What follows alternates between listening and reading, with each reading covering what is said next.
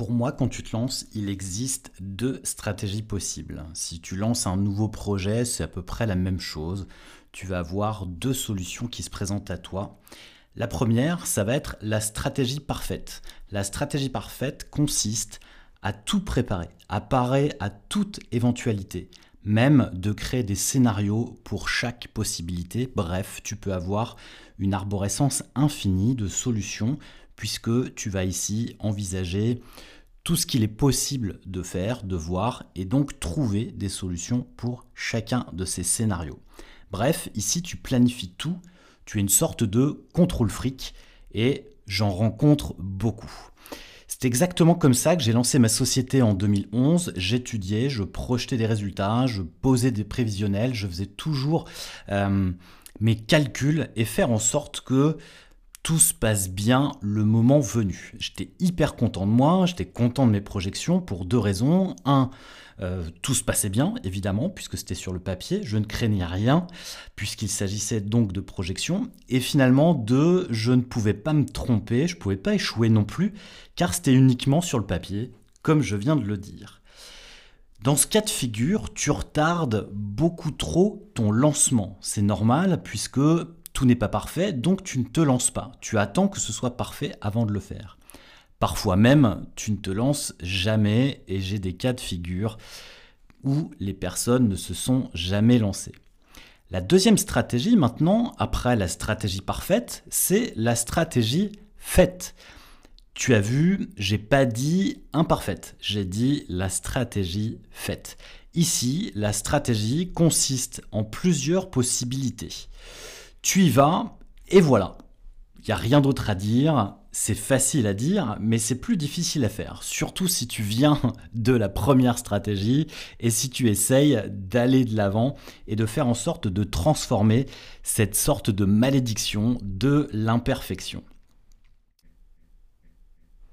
L'autre possibilité, c'est de faire le minimum. Quel est le minimum pour que ce projet existe? Quel est le minimum pour que ma société soit lancée? Quel est le minimum pour que ce podcast puisse être lancé? Par exemple, c'est exactement la question que je me suis posée pour devenir remarquable. Si tu te lances, ta nouvelle activité, c'est un exercice que je demande à faire souvent en coaching qui est finalement quelque chose de simple mais qui va permettre de poser la première brique qui est de mettre à jour son profil LinkedIn et d'expliquer ce qu'on fait, d'expliquer son nouveau métier, d'expliquer notre nouvelle société, notre nouveau projet. Et là, si tu le fais, tu vas voir s'accomplir deux choses. Un, tout le monde s'en fout, personne n'a remarqué. Et deux, tu vas sentir une sorte d'accomplissement, quelque chose de ça existe, c'est concret, puisque tu viens de l'écrire, puisque tu viens de le dire, puisque tu viens de le partager.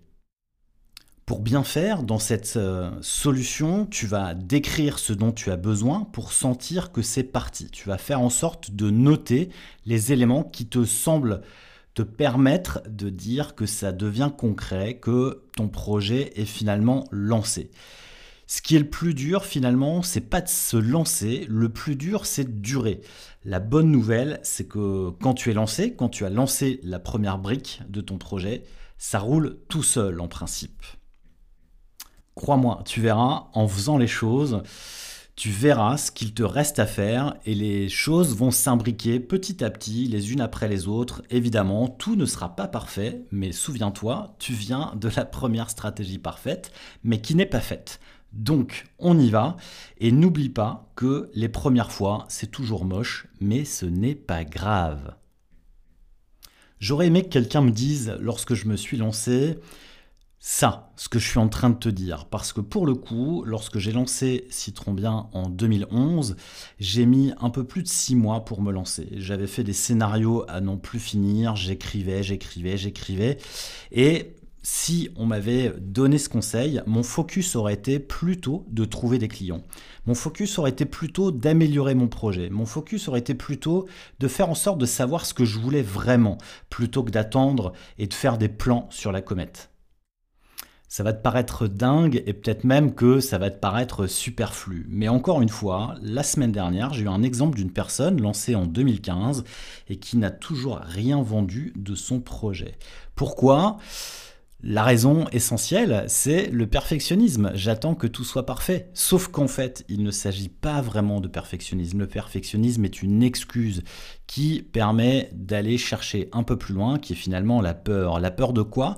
À toi de le déterminer, de faire en sorte de savoir de quoi tu as peur en lançant ce projet et tu verras tout ira bien mieux. Maintenant, vas-y, lance-toi, deviens remarquable et évidemment, si tu as besoin d'aide ou si tu veux en discuter, rejoins le club remarquable. À très vite. Salut.